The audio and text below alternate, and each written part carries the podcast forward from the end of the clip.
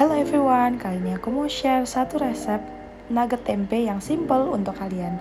Simak berikut. Ini aku potong-potong tempe biar mudah untuk dicoper. Kemudian masukkan tempe ke dalam chopper.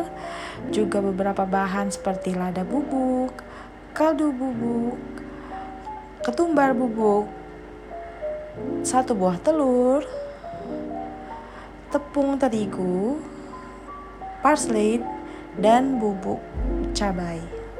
Garam juga jangan lupa ya, sesuai selera. Nah, ini dicoper dulu sampai halus, benar-benar halus. Nah, halus seperti ini kemudian masukin ke dalam wadah.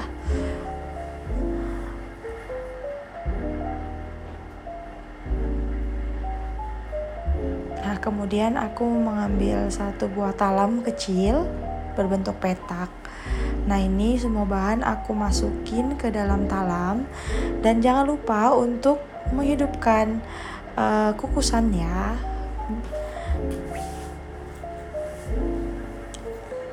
Nah, ini aku masukin ke dalam kukusan selama 30 menit atau secukupnya saja hingga dia benar-benar mengeras. Kemudian dipotong-potong sesuai selera. Ini aku potong-potong seperti ini ya.